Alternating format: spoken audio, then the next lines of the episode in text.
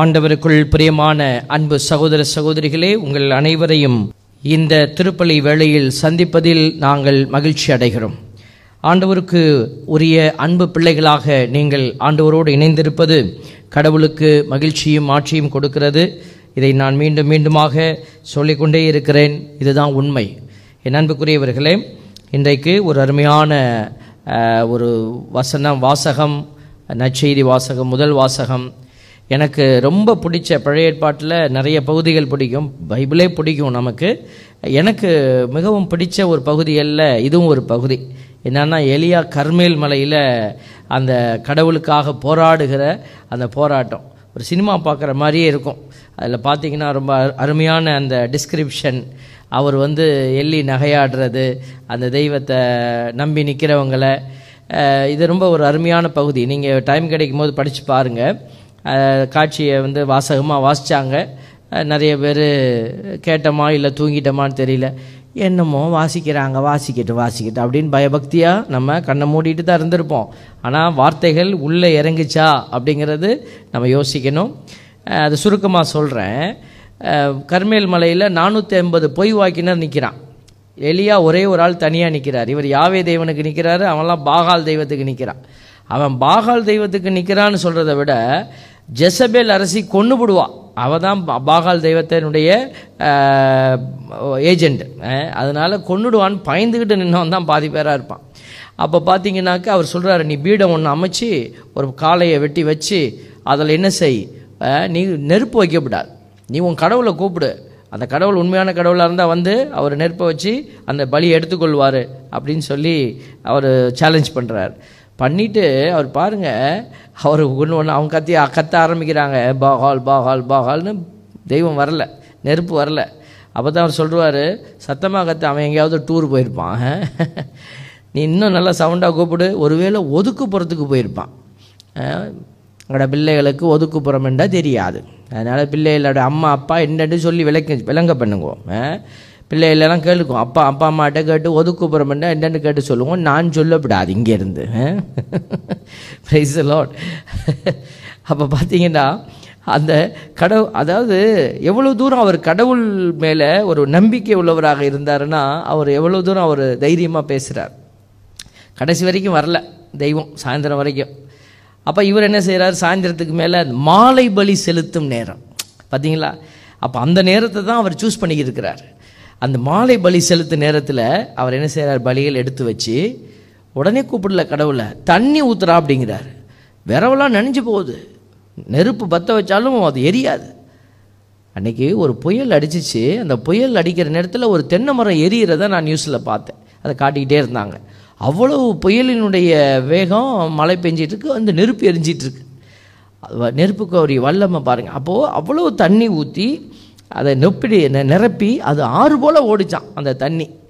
அப்போது அதுக்கு பிறகு தான் அவர் என்ன செய்கிறாரு கையை உயர்த்தி அவருடைய தெய்வத்தின் நம்முடைய யாவே தெய்வத்தினுடைய பெயரை சொல்லி கூப்பிடுறாரு. ஆண்டவரே நான் உங்களை நம்புகிறேன் எளியவனுடைய ஜெபம் கேட்டு வாங்கன்னு கூப்பிடுறார் பாருங்க. சொன்ன மாத்திரமே நெருப்பு வந்து அந்த பலியை சட்டாரண்டி எரித்து அந்த பலியை அவர் ஆண்டவர் ஏற்றுக்கொண்டார். அதை பார்த்த உடனே மக்கள் எல்லாம் ஆண்டவரே ஆண்டவரேன்னு சொல்லி கூவி அழைத்து ஆண்டவருக்கு முன்பாக சரணாகதி அடைந்தார்கள். தேவ பிள்ளைகளே இந்த அருமையான சம்பவம் இன்றைக்கும் கடவுள் நிகழ்த்த தயாராக இருக்கிறார். இதெல்லாம் இதெல்லாம் நடந்த உண்மைகள் பைபிளில் இருக்குது நாம் நம்பணும். இப்போது இந்த நாட் எலியாவை விட்டுருவோம். இந்த எலியா இறைவாக்கினாரை விட்டுருவோம் அவர் கடவுளுடைய மனுஷன். இந்த நானூற்றம்பது பேர் ஏன் அங்கே போய் நின்னா? பயம். பயம். எங்கே இந்த அரசி கொன்னுடுவாளோ அப்படின்னு. இன்றைக்கி பயம்தான் நிறைய பேருடைய வாழ்க்கையில் பிரச்சனை. இப்போ நாங்கள் பிரசங்கம் கொடுக்குறோம். இங்கே இருந்து கொடுக்குறோம். கொடுத்துட்டு நாங்கள் என்ன சொல்கிறோம் ஆண்டவரை தேடுங்கன்னு நாங்கள் சொல்கிறோம் ஆனால் நிறைய பேர் ஆல்பட்டு சாமியை தேடி வராங்க. ஆல்பட்டு சாமி சிவம் பண்ணுன்னா சரியாயிடும். அது தவறு. நீ ஆல்பட்டுக்கிட்டையும் வரக்கூடாது ஆரோக்கிய சாமிக்கிட்டையும் போகக்கூடாது அந்தோணி சாமிக்கிட்டையும் போகக்கூடாது. அங்கே இருக்கிற அலங்கார மேரிக்கிட்டையும் போகக்கூடாது இங்கே இருக்கிற ஆரோக்கிய மேரிக்கிட்டையும் போகக்கூடாது. யார்கிட்ட தான் போகணும்? ஆண்டவர்கிட்ட தான் போகணும். ஏன்னா மனிதனை தேடி ஓடுகிற போது உன் விசுவாசம் அப்படி இழந்து போயிடுது. நிறைய பேருடைய வாழ்க்கையில் நாங்கள் இதை பார்க்குறோம். அடையாளத்தை பார்க்குறோம். இந்த கயிறெல்லாம் கட்டாதீங்க அப்படிலாம் சொல்கிறோம் பாருங்களேன். அது என்ன? அதுதான் உன்னுடைய உள் மனதினுடைய வெளிப்பாடு. அதை தான் சொல்கிறோம் அது இதை எடுத்து தூக்கி போட்டுட்டா எல்லாம் சரியாயிடுமா? இல்லை இல்லை. இதை எடுத்து போடும்போதே நம்பிக்கை இல்லாத தனத்தை நீ வெளியில் போடணும். அதுதான் முக்கியம். நம்ம உள்ளத்தினுடைய நிறைவு இங்கே செயலில் வெளிப்படுது. எனக்கு தெரிஞ்ச ஒரு சில பேரை நான் பார்க்குறேன். அவங்க வாழ்க்கை இருளடைஞ்சு கிடக்குது. ஒரு மகனை நான் பார்க்குறேன் அவனுடைய வாழ்க்கை இருளடைஞ்சு கிடக்குது. அவன் காலில் ஒரு கயிறு கட்டியிருக்கான். ஆனால் வார்த்தையை கேட்குறான் ஆண்டவருடைய இல்லத்துக்கு போகிறாங்க கோயிலுக்கு போகிறாங்க வார்த்தையை கேட்குறாங்க எல்லாம் செய்கிறாங்க அவருடைய காலில் இருக்கிற கயிறை அவருக்கணும்னு அவருக்கு தெரியல. அது அது எப்போ அவிழ்க்க போகிறாங்களோ அப்போ தான் விடுதலை கிடைக்கும். இதை கயிறு அவுக்கிறதுனாலயா ஃபாதர்? கயிறு அவுத்து போட்டுட்டா போதுமா? இல்லை. அந்த பயத்திலிருந்து விடுபடணும். என்ன நடந்தால் என்ன? என் ஆண்டவருக்கு முன்னாடி நான் மகிமையோட நான் நிறையா நல்லா இருப்பேன் அப்படின்னு நினைக்கணும். அதுதான் நம்பிக்கை. அந்த நம்பிக்கை இல்லாத நேரத்தில் இந்த பயம் வந்து என்ன செய்யணும்? நம்பிக்கையை தின்னுடும். நம்பிக்கையை கொஞ்சம் கொஞ்சமாக தின்னும். ஐயோ இப்படி ஆயிடுச்சே. ஐயோ நான் நம்பினவங்க கை விட்டு போயிட்டாங்களே. ஆண்டவர் கையை விட மாட்டார். நீ நம்பிக்கையோடு நிமிந்து நில்லு. தலைக்கு மேலே வெள்ளம் போகிற மாதிரி தெரியும். ஆனால் நீ மூழ்க மாட்ட. பாட்டெல்லாம் பாடும்போது ரசிக்கிறோம். கடல் கடந்து சென்றாலும் தீ நடுவே. நிறைய நேரம் நம்ம பாட்டை விசுவாசத்தில் பாடுறதில்ல ஜெபமாக பாடுறதில்ல. நம்ம கோயில்களெல்லாம் பாடல்கள் பாடிக்கொண்டிருக்கிறாங்க. எப்படி பாடுறாங்கன்னா அதை ரசிக்கும்படியாக பாடுறாங்க. எல்லாம் இன்ஸ்ட்ருமெண்ட்லாம் வச்சுக்கிட்டு அதை ஜெபிக்கும்படியாக பாடுறதில்ல. அதனால தான் நம்மளுடைய வழிபாடுகள்லாம் அந்த ஜெப வல்லமை கிடைக்க மாட்டேங்குது. கேட்டால் கிடை ஏன்னா எல்லாருமே தாளம் போட்டுட்டு உட்காந்துருக்கான் நம்ம பாடல்கள் இசைக்கு எழுதுகிறவங்க கூட தாளம் போடுற மாதிரி தான் பாட்டு பாடுறாங்க. அதனால தான் எங்கள் அருங்குடையிலலாம் எல்லா பாட்டையும் நாங்கள் பாட மாட்டோம். ஆவிக்குரிய பாடல்கள் மட்டும்தான் நாங்கள் பாடுவோம். எது என்னுடைய பிள்ளைகளை பாடி ஜெபிக்க வைக்குமோ அந்த பாடல்களை தான் நாங்கள் செலக்ட் பண்ணுவோம். அது யாருடைய பாடலாக இருந்தாலும் நாங்கள் பார்க்கறதில்ல அது பாட அவங்களும் ஜெபிக்க வைக்கிற பாடலாக இருக்கணும். எங்கள் மியூசிக் மாஸ்டர் என்பநாதன் அவர் மியூசிக் மாஸ்டர் அவர் மியூசிக் படிச்சிருக்கிறார். கிளாசிக்கல் மியூசிக் அவர் நினச்சிருந்தாருன்னா அவர் அவரை வச்சுக்கிட்டு நாங்கள் சொல்லலாம் க ப கா அவர் மட்டுமே பாட வச்சிருக்கலாம். ஆனால் அவரை வச்சு செலக்ட் பண்ணி தான் பாடுவார். நீங்கள் நிறைய பேர் வாக்குமொழிந்து சொல்கிறீங்க இல்லையா? நல்லா பாடுறாருன்னு. எப்படி பாடுற? ஜெபிக்க வைக்கிறோம். அது உங்கள் ஜெபமாக உங்களுக்குள்ள உள்ளத்துக்குள்ளே வருது உங்களுக்கு பிடிக்குது. அப்போ என்ன செய்யணும்னா ஆண்டவருக்குள்ளே நம்ம வார்த்தையை கடந்து எடுத்து சொல்லும்போது இந்த பயத்தின் உணர்வு மாறுதுங்க. பிரைஸ் லாட் இந்த பயத்தை பற்றி பேசும்போது தான் ஒரு சம்பவம் ஒரு க ஒரு கடலை கதை ஒன்று ஞாபகம் வருது. எங்களோட குட்டி பிள்ளை எல்லாம் இந்த இதை பார்த்து கொண்டு இருக்கிறாங்க அவங்களுக்கும் நான் அப்பப்போ கொஞ்சம் தீனி போடணும் பாருங்களேன். அதனால் நான் இன்னும் கடலை கதையெல்லாம் மீனுங்க கு- க- குருவி கதையெல்லாம் சொல்ல மாட்டேன். இன்றைக்கி பிள்ளைகளுக்கு அப்பப்போ ஒரு சின்ன ஒரு உணவு அவங்களுக்கும். பயம் வந்து எவ்வளோ தூரம் நம்மளை தின்னுது பாருங்களேன். ஒரு ரெண்டு பசங்க என்ன பண்ணால் ஸ்கூல் லீவு. கொரோனா லீவு மாதிரி அது ஸ்கூல் அன்றைக்கி லீவு. ரெண்டு நாள் ரெண்டு பயல்களும் அப்படியே தோல் மேலே கையை போட்டுக்கிட்டு அப்படியே நடந்து போனால் ஒரு வீட்டுக்கு முன்னாடி கடலை காஞ்சிச்சு. கடலைன்னா உங்களுக்கு தெரியும் கிரவுண்ட் நெட் ஒரு ஊரில் மல்லாட்டன்னுவாங்க ஒரு ஊரில் கடலைன்னுவாங்க நிலக்கடலை. அந்த கடலையை பார்த்தோன்னே ஒருத்தன் கண்ணை காட்டினான். டேய் ம் பார்த்துடா அப்படின்னு. பாட்டி காவை காத்துக்கிட்டு இருக்குது. உள்ளே போகிற வரைக்கும் வெயிட் பண்ணிக்கிட்டே இருந்தாங்க. அது உள்ளே தண்ணி குடிக்க போணுச்சோ இல்லையோ? ரெண்டு பேரும் திட்டம் போட்டுட்டான். டேய் அள்ளி பையில் திணிக்கிறதுக்கு லேட் ஆகும். நீ காட்டு நான் திணிக்கிறேன். அப்படின்னு. அதே மாதிரி ஓடி போய் அவன் பைய அப்படி காட்டினா இவன் திணிச்சான். இந்த பைய காட்டினான் அப்புறம் அவன் பைய அவன் காட்டா இவன் திணிச்சான். ரெண்டு பேரும் இப்போ தெரிஞ்சுக்கிட்டான் இப்போ ஷேர் வந்து காமனாக இருக்குது. ரெண்டு பேரும் ஓடுறான். ஓடி போய் அதை ஷேர் பண்ணணும். எங்கே பண்ணுறது கல்ற தோட்டத்துக்கு போயிடுவோம். இன்றைக்கி தான் ஊரில் எவனும் சாவலை. கல்ற தோட்டம் பூட்டி இருக்கும். காம்பவுண்டு ஏறி குதிக்கிறாங்க. காம்பவுண்டு ஏறும்போது முதல்ல ஒருத்தன் ஏறிட்டான். ரெண்டாவது ஒருத்தன் ஏறும்போது ரெண்டு கடலை கீழே விழுந்துருச்சு. டே ரெண்டு கடலை கீழே விழுந்துருச்சுடா கையை விட்ற. வரா ஏறி ஏறு பார்த்துக்கலாம். அப்புறம் தான் ரெண்டு கடலை தானே பார்த்துக்கலாம் வா. ஏறியாச்சு உள்ள. கல்லறைக்கு மேலே உட்காந்தி பங்கு போடுறாங்க. இது உனக்கு இது எனக்கு இது உனக்கு இது எனக்கு இது உனக்கு இது எனக்கு. போட்டுக்கிட்டே இருக்கும்போது அந்த வழியாக கோயில் பிள்ளை வரார் சாக்ரிஸ்டியன் சைக்கிளில் வரார் பயப்பட மாட்டேன் நான் பயப்பட மாட்டேன். பாட்டு பாடிக்கிட்டே வராரு கல்றைக்குள்ளே சத்தம். இது உனக்கு இது எனக்கு இது உனக்கு இது எனக்கு. அவருக்கு அப்படியே மொழியெல்லாம் பிதுங்கிடுச்சு. விறு விறு விறு விறுன்னு சைக்கிளை அழுத்திக்கிட்டு வேகமாக போய் சாமியாருக்கு முன்னாடி மட்டார்னு விழுந்தார். சாமி கேட்டார் என்னடா பேய கண்டவ மாதிரி வந்து உழுவுற? தான் சாமி கண்டுபிட்டேன் தான் கண்டுபிட்டேன். கல்றையில் ரெண்டு பிசாசு உட்காந்தி உள்ளே இருக்கிற பணத்தெல்லாம் பங்கு போட்டு சாப்பிடுது சாமி. நான் காதால் கேட்டுட்டு வரேன் சாமி. சாமியார் சொன்னார் குச்சி எடுத்து நான் வெளுத்து விடுவேன். அவர் சாமி நம்ப மாட்டார் இல்லையா? அவர் சொன்ன இந்த கோயில் பிள்ளை சொன்னார் பதினெட்டு வருஷமாக உன்கிட்ட வேலை செய்கிறேன் என்னைக்காவது இப்படி சொல்லியிருக்கிறேன் நான் சாமி. எங்கள் தாத்தா பாட்டி எல்லாம் சொல்லியிருக்கிறாங்க. இந்த மாதிரி யார் இல்லாத நேரத்தில் பிசாசு நிற்கும் உள்ள அப்படின்னு. இன்னைக்கு தான் என் வாழ்க்கையில் நானே கேட்டுட்டு வந்து பயந்து கிடக்கிறேன். நீங்கள் என்னமோ சொல்கிறீங்க இவ்வளோ இப்படி பேச மாட்டானே. சாமியார் யோசிக்க ஆரம்பிச்சிட்டார். சாமியார் யோசிக்கிறார் இப்படி பேச மாட்டானே பயப்பிள்ள. என்ன செய்யறது எறா சைக்கிளை. வாடா பார்ப்போம் சாமியார் என்ன பண்ணார்? வரிஞ்சு கட்டிக்கிட்டு சேரில் உட்காந்தார் துருன்னு சைக்கிள் போகுது. எங்கே? கல்ற தோட்டத்துக்கு. அங்கே போன உடனேயும் ரெண்டு பேரும் இங்கே தான் சாமி கேளு கேளு. கேட்டுகிட்டே இருக்கிறாங்க பாருங்கள் அதே சத்தம். உனக்கு இது எனக்கு இது உனக்கு இது எனக்கு. அங்கே பங்கிட்டு முடிஞ்சிருச்சு உள்ள. சாமியார் ஆமாண்டா சத்தம் கேட்குது அதான் சாமி கொல்லிவா பிசாசு வந்து இப்படிலாம் செய்யும்னு சொல்லுவாங்க சாமி. சொல்லிக்கிட்டே இருக்கும்போதே உள்ளே இருக்கிற பேச்சு நின்றுடுச்சு என்ன அடுத்தது என்ன பேசுன்னு கேட்போம் சாமியார் கூர்ந்து கேட்குறார் உள்ளே இருக்கிற ஒருத்தன் கேட்டான் உள்ளே இருக்கிறதெல்லாம் முடிஞ்சிருச்சு வெளியில் ரெண்டு கிடைக்கு அது எப்படி? அப்படின்னா. சாமியார் நினச்சிக்கிட்டாரு நம்மளை தான் சொல்கிறாங்கன்னு பிசாசு நம்மளை தான் டார்கெட் வச்சிருச்சுன்னு நினச்சி சொல்லிக்காமல் கொல்லிக்காமல் சைக்கிள் எடுத்துக்கிட்டு உருட்டுன்னு கிளம்பிட்டாரு உபதேசம் யாரை விட்டுட்டு. ஏ பிள்ளைகளை. இன்னைக்கு பயம் வந்துருச்சுன்னா அப்படித்தான். பயந்து கிடக்கு. இன்னைக்கு நானும் நம்ம எல்லாருமே அனுபவிக்கிறோம். பயம்னா அப்படித்தான். நான் ஒரு நாள் ரூமில் படுத்து கிடந்தேன். திடீர்னு பார்த்தா சல் சல் சல் சல் சல் சல் சல் சல்னு சத்தம். தூக்கம் போயிடுச்சு.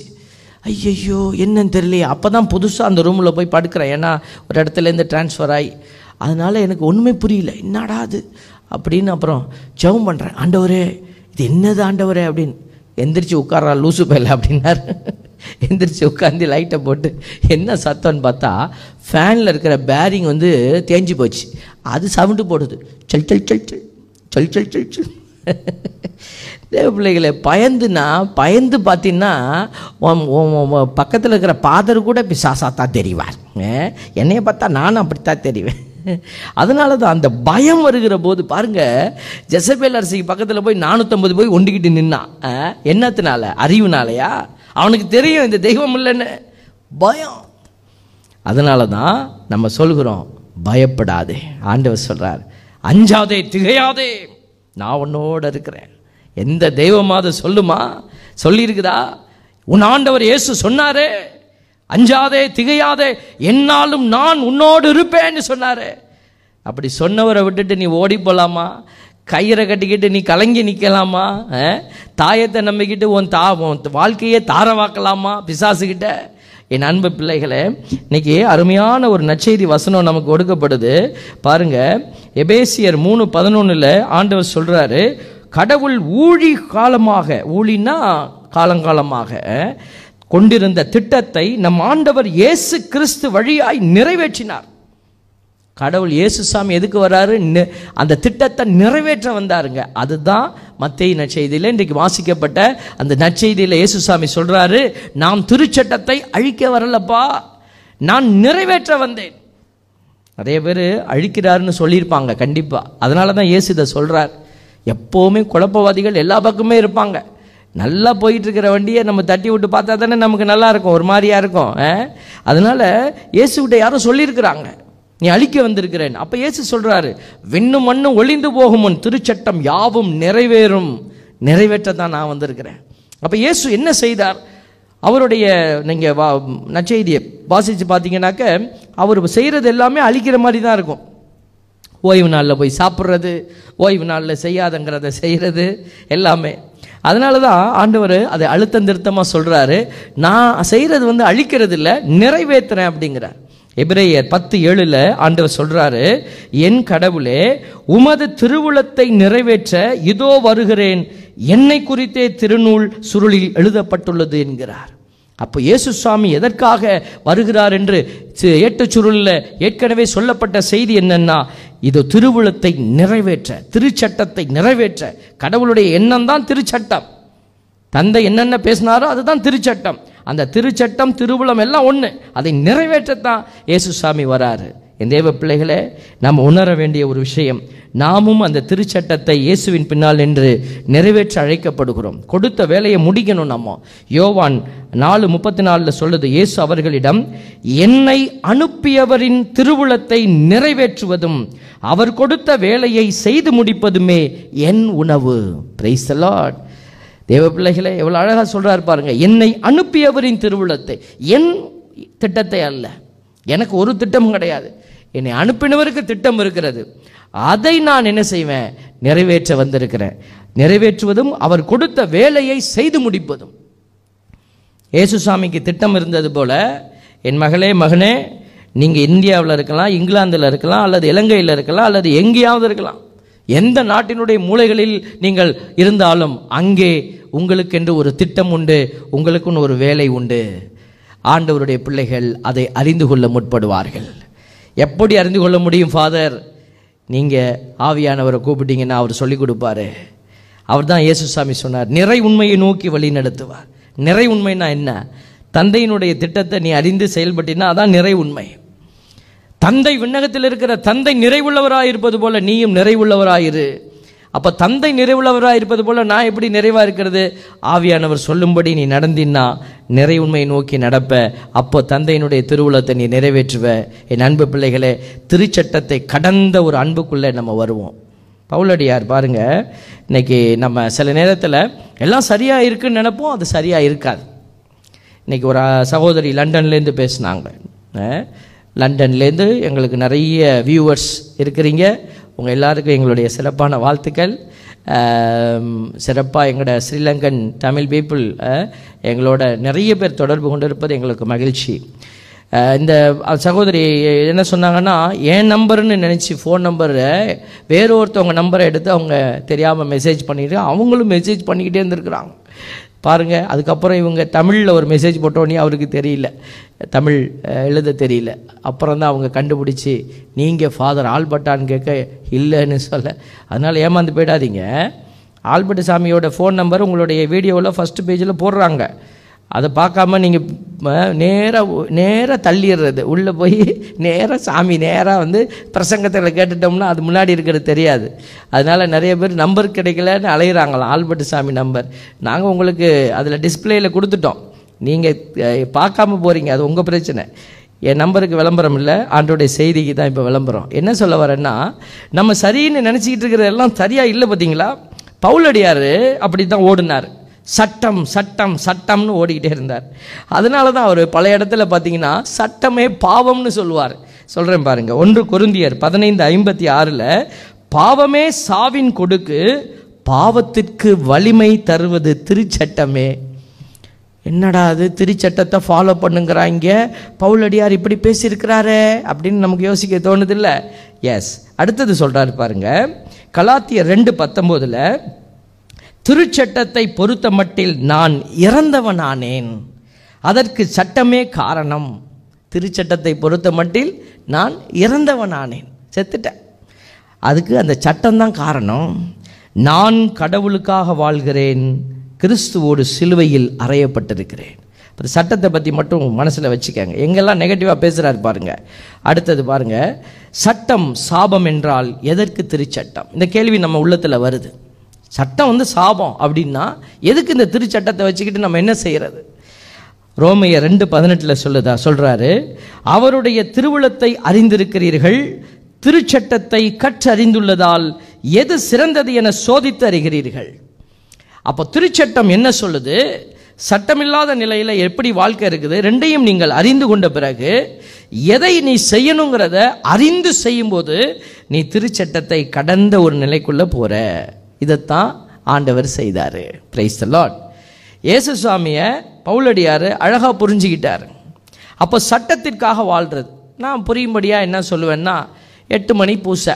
நிறைய பேர் ஞாயிற்றுக்கிழமை பூசைக்கு போகணுங்கிறது திருச்சபை கட்டளை. ஏற்கனவே நான் சொல்லியிருக்கிறேன். எட்டு மணி பூசை அப்படின்னா நீ எத்தனை மணிக்கு போகணும்? ஏழு ஐம்பத்தஞ்சுக்காவது உள்ளே இருக்கணும். குருவானவர் வந்து பிதாசுதன் போடும்போது நீங்கள் உள்ளே இருக்கணும். நாங்கள் தீர்த்தம் தெளிக்கும் போது தான் அங்கேருந்து நாலு பேர் ஓடி வருவான். சாமி ஹோல்டேன் ஹோல்டேன் ஹோல்டேன் அப்படின்னு. நாங்கள் என்ன செய்யறது அங்கே நிற்போம் ஹோல்டேனில் நிற்போம் அவங்க வந்த உடனே அவங்களுக்கும் தீர்த்தம் தெளிச்சிட்டு. சில பேர் தீர்த்தம் வாங்கின உடனேயும் போயிடுவான். சில பேர் பார்த்திங்கன்னா நன்மை வாங்கினோனையும் போயிடுவான். உண்மையாக சொல்கிற அந்த மாதிரி போயிடுன்னா நீ போயிடுவ. முழுமை இல்லைன்னா நீ போயிடுவ. எங்கே போவேன்னு நான் சொல்ல மாட்டேன். நீ போயிடுவேன் கடவுளுக்கு நீ என்ன முழுசாக கொடுக்குறியோ அதை தான் கடவுள் திருப்பி கொடுப்பார். ஒரு ஒரு ஃபாதர் வயசான ஃபாதர் எங்கள் டைஸில் இருந்தார். அப்படித்தான் சொன்னாராம் பாருங்க. மாதா பாட்டு பாடலை. இந்த மாதாவுக்கு கடைசியாக ஒரு பாட்டு நம்ம பாடுறோம். பூசையில் வேறு எங்கேயாவது அம்மாவை நம்ம நினைக்கிறோமா? இல்லை. கடைசியாக ஒரு பாடுவான் அதுக்கு அந்த அம்மாவுக்கு மரியாதை கொடுத்து கொஞ்சம் நேரம் நின்றுட்டு போனா என்ன? அவன் முன்னாடியே ஓடி இருக்கான். ஃபாதர் சொன்னாராம் அவன் போகிற காரியம் விளங்காது அப்படின்னாராம். எல்லாரும் பூசை முடிச்சு போகிறாங்களாம் அவர் கேட்கல அவர் கேட்டிருந்தாருன்னா சாமி சண்டை போட்டிருப்பார். அவன் போகிற காரியம் விளங்காத நேரம் பாருங்கள் எல்லாம் பூசை முடிச்சு போகிறாங்களாம் வண்டி பஞ்சர் ஆகி ரோட்டு ஓரமாக நிற்கிறான் அவன். தேவப்பிள்ளைகளே அப்போ அதுக்காக இது சொல்லலை. நான் இப்படிலாம் நடக்கும்னு நம்ம கட நம்ம செய்ய வேண்டியதை செய்வோம். அதை தான் நான் சொல்கிறேன் அப்போ பாருங்கள் நம்ம அந்த எட்டு மணி பூசைக்கு வரோம்னா அதை நிறைவை கொடுக்கணும். எட்டு மணி பூசைனா எட்டு மணிக்கு உள்ளே இருக்கணும். நீ டைம் ஒரு டைம் நமக்கு சொல்கிறோம் அப்படின்னா இந்த பூசை அப்படின்னா அந்த டைம் உனக்கும் டைம் கடவுளுக்கும் அதே டைம் சாமியாருக்கும் அதே டைம் சாமியார் லேட்டாக வராருன்னா அது கடவுளுக்கு பார்த்துப்பார். அவர் ரூமில் என்ன பிரச்சனையோ வெளியில் பூசைக்கு போனார் ஏதாவது பார்க்க வந்திருப்பாங்க. ஓகே ரீசன் இருந்துச்சுன்னா அவர் பாஸ் ஆகிடுவார் காரணம் இல்லைன்னா அவரும் நான் அவருக்கும் தராசு தான். உங்களுக்கும் தராசு மாதிரி அவங்களுக்கும் தராசு. நீ வீட்டில் படுத்துக்கிட்டு சாமியார் பூசை ஆரம்பிச்சிட்டாரா பாரு. எந்த சாமியார் சத்தம் கேட்குது ஆ பெரிய சாமியார். ஐயோ கொ கொன்று எடுத்து விடுவார். வேண்டாம் வேண்டாம். சின்ன சாமியார். ஆ அவர் சீக்கிரம் முடிச்சிடுவார் நான் சின்ன சாமியாராக இருக்கப்போ எல்லாரும் என்கிட்ட ஃபோன் பண்ணி கேட்பாங்க. ஃபாதர் யார் ஃபாதர் மாஸ் வைக்கிறாங்க? நீங்கள் எந்த மாஸ் வைக்கிறீங்கன்னு என்கிட்ட கேட்பாங்க. நான் சொல்லுவேன் ஈவினிங் மாஸ். அப்போ ஈவினிங் வரேன். எனக்கு ரொம்ப சந்தோஷமாக இருக்கும். நம்ம பூசிக்கு இவ்வளோ வாண்டட் இருக்குதா? அப்படின்னு. அப்போ புரியாத ஒன்று லேட்டாக புரிஞ்சிச்சு. ஏன்னா நான் சீக்கிரம் பிரசவம் வச்சு முடிக்கிறேன் நான் பூசையை.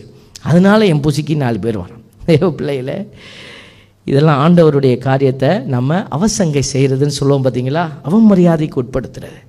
அப்போது கட அந்த கட கடமையை நிறைவேற்ற போகிறோம் திரு க- ஞாயிற்றுக்கிழமை கடமை. கோயிலில் போய் நான் நான் பூசை பார்க்கணும்.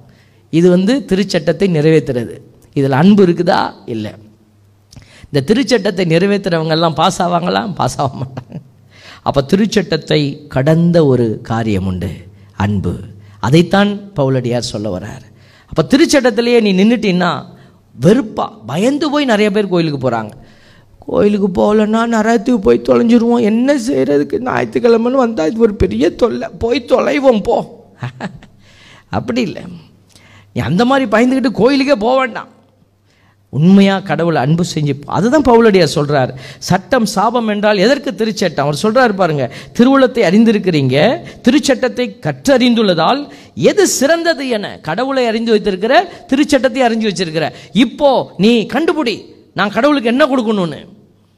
இந்த நேரத்தை ஒரு பூசையை கொடுக்கும்போது எப்படி கொடுக்கணும்? கிவ் த பெஸ்ட் ஏழை முக்காலுக்கே போ எட்டு மணி பூசைன்னா சீக்கிரம் போய் உட்காந்து ஆண்டவரை துதிச்சு மகிழ்ந்து ஆண்டவருக்குள்ளே பேசிக்கிட்டு இருங்க. அதுக்கப்புறம் சாமியார் பூச ஆரம்பிப்பார். அந்த பூசை பூரா அவனுக்கு மகிழ்ச்சியாக இருக்கும். தேவ பிள்ளைகளை நிறைவு அதான். தேவ பிள்ளைகளே ஆண்டவர் பாருங்கள் சட்டத்தை அறியாத ஒருவர். நிறைய பேர் கேட்குறாங்க நமக்கு மட்டும்தான் சாமி இந்த கொடுமை. இந்த மாதிரி ஞாயிற்றுக்கிழமை பூசையை பார்க்கணும் சிலுவப்பாதை பார்க்கணும் அந்த இது பா செய்யணும் இதை செய்யணும். மற்றவங்களுக்கு இது கிடையாது. மற்ற மதத்தை சார்ந்தவர்களுக்கு நம்பிக்கையாளர்களுக்கு இது கிடையாதுன்னு அப்போ அவங்க மோட்சத்துக்கு போவாங்களா சாமி? அப்படின்னு நிறையா பேர் கேள்வி கேட்குறாங்க நமக்கு என்னென்னா எனக்கு ஒரு கண்ணு போனால் அவனுக்கு ரெண்டு கண்ணும் போகணும். இந்த எண்ணத்தில் இருக்கிறவங்கெல்லாம் இப்படி யோசிப்பாங்க. அவன் மோச்ச ஒருத்தர சொல்லிட்டேன். ஏன் அவங்களும் மோச்சத்துக்கு போவாங்களேன்னு. அப்போ நான் வந்து ச இங்கே இங்கே விட்டுட்டு அங்கே போய் இருந்துக்குவா? எனக்கு எதுக்கு இவ்வளோ சட்டம்? கேட்குறாங்க மக்கள். போ நீ போய் இரு அங்கே. ஆனால் நீ மோச்சத்துக்கு போக முடியாது அங்கே போனீன்னா. ஏன்னா நீ தெரிந்தெடுக்கப்பட்டிருக்கிற பிள்ளை. ஆண்டவர் உன்னை தெரிந்தெடுத்து வச்சிருக்கிறாரு. உனக்கு அவர் சிறப்பான பணியை கொடுத்துருக்கிறாரு. அவங்களுக்கு வேறு தளத்தில் பணி கொடுத்துருக்கிறார். நம்மளால் புரிஞ்சுக்கொள்ள முடியல. அதுக்கு தான் அவர் சொல்கிறார் பாருங்க ரோமையர் ரெண்டு பதினாலு சொல்லுது திருச்சட்டத்தை பெற்றிராத பிற இனத்தார். திருச்சட்டத்தை பெறாத பிற இனத்தவர்கள். அதில் உள்ள கட்டளைகளை இயல்பாக கடைபிடிக்கும் போது அடுத்தவனை அடித்தா வலிக்கும். அதனால் நான் அவனை அடிக்க மாட்டேன். என்னையை யாராவது அன்பு செய்தால் எனக்கு பிடிக்கும். அதனால் நான் அவரை அன்பு செய்கிறேன் எனக்கு பசிச்சா வலிக்கும். அதனால் அவருக்கு பசிக்கும் போது நான் சாப்பாடு தரேன். இதை இயல்பாக ஒருத்தவங்க புரிஞ்சுக்கிட்டாங்கன்னா இட்ஸ் எ ஹியூமன் லா அப்படி இயல்பாக கடைபிடிக்கும் போது அவர்களுக்கு திருச்சட்டம் இல்லாத போதிலும் தங்களுக்கு தாங்களே அவர்கள் சட்டமாய் அமைகிறார்கள். பிரைசலாட் தேவ பிள்ளைகளே அவர்களுக்கு அவர்களே சட்டமாய் அமைகிறார்கள். நீதியாக நிற்கிறாங்க அப்போ கடவுள் அவங்க பக்கம் நிற்பார் நீ கேட்கக்கூடாது. அவன் இயேசு அறியலையே. இயேசு பார்த்துப்பார் இயேசுவுக்கு தான் பிரச்சனை நமக்கு பிரச்சனை கிடையாது. நமக்கு என்ன பிரச்சனை? அவர் வந்து இவ்வளோ இப்போ சட்டத்தை கடைபிடிக்கிறார். கிறிஸ்துவை அல்லாதவர் கிறிஸ்துவை சாராதவங்க நன்மை செய்கிறாங்க நம்மளை விட நன்மை செய்கிறாங்கன்னா நாம் வெட்கி தலைகுனியணும் கற்று தெரிந்திருக்கிற நான் இவ்வளவு விஷயத்தை ஆண்டவர் என்னோட பேசிக்கிட்டு இருக்கிறாரு. இவ்வளவு காரியம் நான் அறிஞ்சு வச்சுட்டு நானும் இந்த கையை இப்படித்தான் நீட்டுவேன் அப்படின்னா அங்கே உட்காந்துருக்கிறவன் கடவுளை அறியாதவன் திருச்சட்டத்தை அறியாதவன் அவன் தன்னுடைய தாராள உள்ளத்தை அப்படி நீட்டுறான்னா நீங்கள் ஜட்ஜாக இருந்து முடிவு பண்ணிக்கொள்ளுங்க. கடவுள் எந்த பக்கம் நிற்பாருன்னு கடவுளை அறியாதவன் திருச்சட்டத்தை அறியாதவன் தன்னுடைய கரத்தை பெருசாக நீட்டுறான். திருச்சட்டத்தை அறிந்திருக்கிற நீ இப்படி நீட்டுனீன்னா எல்லா காரியத்திலையும் தேவ பிள்ளைகளை யோசிச்சு பாருங்க. நாம் எப்படி நீ கையை கரங்களை நீட்டுக்கிறோம் அப்படின்னு. அப்போது ஆண்டவர் சொல்கிறாரு இதை செய்கிறதுக்கு மன உறுதி வேணும். இல்லை எலியா இறைவாக்கினார். அப்படி தான் அவர் பெருந்தன்மையாக நீட்டுறார் கடவுளுக்கு முன்னாடி. இந்த ச இந்த ஜெசபேல் அரசிக்கு பாய்ந்தவன்லாம் என்ன பண்ணான்? பின்னாடி போய் நின்றுக்கிட்டான் அவன் வந்து சட்டத்தை அரசியினுடைய சட்டத்தை கடைபிடிக்கிறான். எளியா ஆண்டவருடைய சட்டத்திற்கு நிற்கிறாரு. அந்த சட்டத்தை கடந்த அன்பு சட்டத்தை கடந்த அன்பு. ஒரு சகோதரி கேட்குறாங்க ஒரு டவுட்டு கேட்குறாங்க இந்த எலியா எல்லாம் தைரியமாக தானே பண்ணினாரு. அதுக்கப்புறம் ஏன் பயந்து ஓடுறாரு? அவரும் மனுஷன் தானே. அவரும் மனுஷன். அவரும் எல்லாம் மனம் மாறுவாங்க திருந்துவாங்கன்னு தான் செஞ்சு காட்டினாரு. அதுக்கப்புறம் இந்த அரசி கொடுமைகாரி கொண்டு போடுவேன்னு துணிஞ்சு கத்தி எடுத்துக்கிட்டு நின்னா அவர் என்ன பண்ணுவார்? ஓடத்தான் வேணும். ஏன்னா இது இதை வந்து நம்ம இயல்பாக பார்க்கணும். உடனே அவர் உடனே வானத்திலிருந்து நெ நெருப்பை வச்சு அந்த அரசியை கொண்டு இல்லை இல்லை. அவர் பாருங்கள் அவர் ஓடுறாரு. அதுக்கப்புறம் அவர் கடவுளோட சண்டை போடுறாரு கடவுளோட போராடுறாரு. ஒரு மனித நிலை இறை அவன் இறைவாக்கினர்கள்லாம் தெய்வங்கள் இல்லை. மனித நிலையோட போராடுனவங்க. கடவுளுடைய திட்டத்தை சொல்லணும். இப்போ இங்கேயும் அப்படி தான் எங்களுக்கும் அப்படி தான் எது தவறோ அதை நாங்கள் சுட்டி காட்டணும் அதை சுட்டி காட்டும் போது சுட்டி காட்டப்படுறவங்க எங்களுக்கு வேண்டப்பட்டவங்களா இருப்பாங்க. எங்களோட பணி செய்கிறவங்களா இருப்பாங்க. அப்போ அவங்களுக்கு அது எப்படி இருக்கும்? காயமாக இருக்கும். அப்போ அதுக்காக நாங்கள் வாய மூட முடியாது. சொல்லித்தான் ஆகணும். இதுதான் இறைவாக்கினருடைய பணி. அவங்க திருப்பி அந்த அந்த க- அந்த காரியத்தை சரியாக எடுத்துக்கொள்ளாமல் அவங்க எங்களை திருப்பி ரியாக்ட் பண்ணுறாங்கன்னா ஒரு ஊரில் அப்படி தான் செஞ்சாங்க. எனக்கே கிடைத்த ஒரு பரிசு அதுதான். அந்த ஊரில் இருக்கிற அந்த கோயிலுக்குள்ள சொல்கிறான் அந்த பையன் சொல்கிறான் என்கிட்ட ஊருக்குள்ளே வந்துக்க மாட்டேன் உதவுழுவோம் அப்படின்றான். நன்மையை சொல்கிறோம் கோயிலுக்கு வாங்கப்பா ஆண்டவருடைய காரியத்தை கட்டி எழுப்புவோம் அப்படின்னு நம்ம கூப்பிடுறோம். அதுக்கு அவங்க விருப்பம் இல்லை. அவங்க ஆண்டவருக்கு எதிராக நிற்கிறாங்க நான் அதை சாடுகிறேன். அப்பொழுது அவங்களுடைய பதில் எப்படி வருது? நீ ஊருக்குள்ளே வந்தீங்கன்னா உத வாங்குவேன் உன்னை உதைக்காமல் விட மாட்டோம் தேவ பிள்ளைகளே நீ அடித்தாலும் உதைச்சாலும் கொன்னாலும் உண்மை உண்மை தான் இதைத்தான் அந்த இறைவாக்கினர் சந்திக்கிறார். ஆகவே தான் சொல்லுகிறோம் அதுக்கு என்ன வேணும்னா மன உறுதி வேணும். மன உறுதி. பாருங்க எபிரேயர் பத்து முப்பத்தி ஆறில் ஆண்டவர் சொல்றாரு கடவுளின் திருவுளத்தை நிறைவேற்றி அவர் வாக்களித்ததை நீங்கள் பெற்றுக்கொள்ள உங்களுக்கு மன உறுதி தேவை. மன உறுதி வேணும். என் தேவ பிள்ளைகளே ரெண்டு மக்கபெயர் ஒன்று மூணில் ஆண்டோடைய வார்த்தை சொல்லப்பட்டிருக்கிறது தம்மை வழிபடவும். தமது திருவுளத்தை பரந்த உள்ளத்தோடும் தாராள மனத்தோடும் நிறைவேற்றவும் வேண்டிய இதயத்தை உங்கள் அனைவருக்கும் அளிப்பாராக. இந்த வாழ்த்தை தான் இன்றைக்கி நாங்கள் உங்களுக்கு வைக்கிறோம். ஆண்டவர்கிட்ட நாங்கள் உங்களுக்காக ஜெபிக்கிறோம் நம்ம எல்லாருமே சேர்ந்து ஜெபிப்போம். நம்மளுடைய இதயமெல்லாம் குறுகி போயிடுச்சு. நிறைய கேட்டு கேட்டு கேட்டு வாமிட் பண்ண ஆரம்பிச்சிட்டோம்.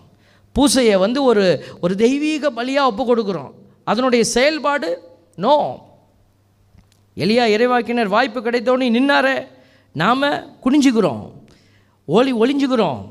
ஆண்டவருடைய காரியம் அது ஏன் பிரச்சனை? பூச வைக்க பூச வைங்க நான் பார்க்குறேன். ஆண்டவர் வெறுக்கிறார் உன்னுடைய பலியை. ஏன்னா உனக்கிட்ட இறக்கம் இல்லை. ஒரு அம்மா வந்து சொல்கிறாங்க ஃபாதர் இந்த காசு வச்சுக்கோங்க ஃபாதர் நிறைய காசு கொடுத்தாங்க. காசு வச்சுக்கோங்க ஃபாதர் இதுக்கு வந்து இது உங்களுக்கு நான் கொடுக்குறது. நீங்கள் என்ன வேணாலும் செய்யுங்க. நான் சொன்னேன் இல்லைம்மா எங்களுக்கு காசு எனக்கு இவ்வளோ தேவையில்லை. நான் இந்த காசை வச்சு ஏழைகள்லாம் இருக்கிறாங்க அவங்களுக்கு ஆ அதெல்லாம் செய்யக்கூடாது. இல்லைம்மா இந்த அனாதை இல்லத்தில் பிள்ளைங்க இருக்கிறாங்க அவங்களுக்கு கொஞ்சம் சாப்பாடு வாங்கி கொடுப்போம். ம், அதெல்லாம் செய்யக்கூடாது. யார் பெற்ற பிள்ளைக்கோ சோறு போகிறதுக்கு நம்ம யார் சாமி? அதெல்லாம் அதை பற்றி கவலைப்படக்கூடாது. நீங்கள் சாமி நீங்கள் சாப்பிடுங்க. நீங்கள் சாப்பிட்டா கடவுள் சாப்பிட்ட மாதிரி. கேட்குறதுக்கே கன்றாவியாக இருந்துச்சு. பார்த்தீங்களா அப்போ பாருங்கள் அவனுடைய எண்ணங்கள் எல்லாம் பிளவுபட்டு கிடக்குது. எண்ணங்கள் எல்லாம் சரியாக இல்லை. அப்போ பாருங்கள் நாம் ஆண்டவரை கற்று அறிந்திருக்கிறோன்னா எது சரி எது தவறு அறிந்து கொள்ளணும் நம்ம. ஆண்டவர் அப்பேற்பட்ட மனசை நமக்கு கொடுக்குறாரு. நம்ம இன்னும் பறந்துபட்ட நிலையில் கரம் விரிக்கவும் மனதை விரிக்கவும் ஆண்டவர் நமக்கு உதவி செய்யணும்னா இதோ இந்த இடத்துல இருக்கக்கூடிய இந்த வாழ்த்தொழியை உள்ளத்தில் எழுதி வைத்து கொள்ளுங்க. ரெண்டு மக்கபெயர் ஒன்று மூன்று சொல்லுகிறது தம்மை வழிபடவும் தமது திருவுளத்தை பரந்த உள்ளத்தோடும் தாராள மனதோடும் நிறைவேற்றவும் வேண்டிய இதயத்தை உங்கள் அனைவருக்கும் ஆண்டவர் அளிப்பாராக. ஆமேன்.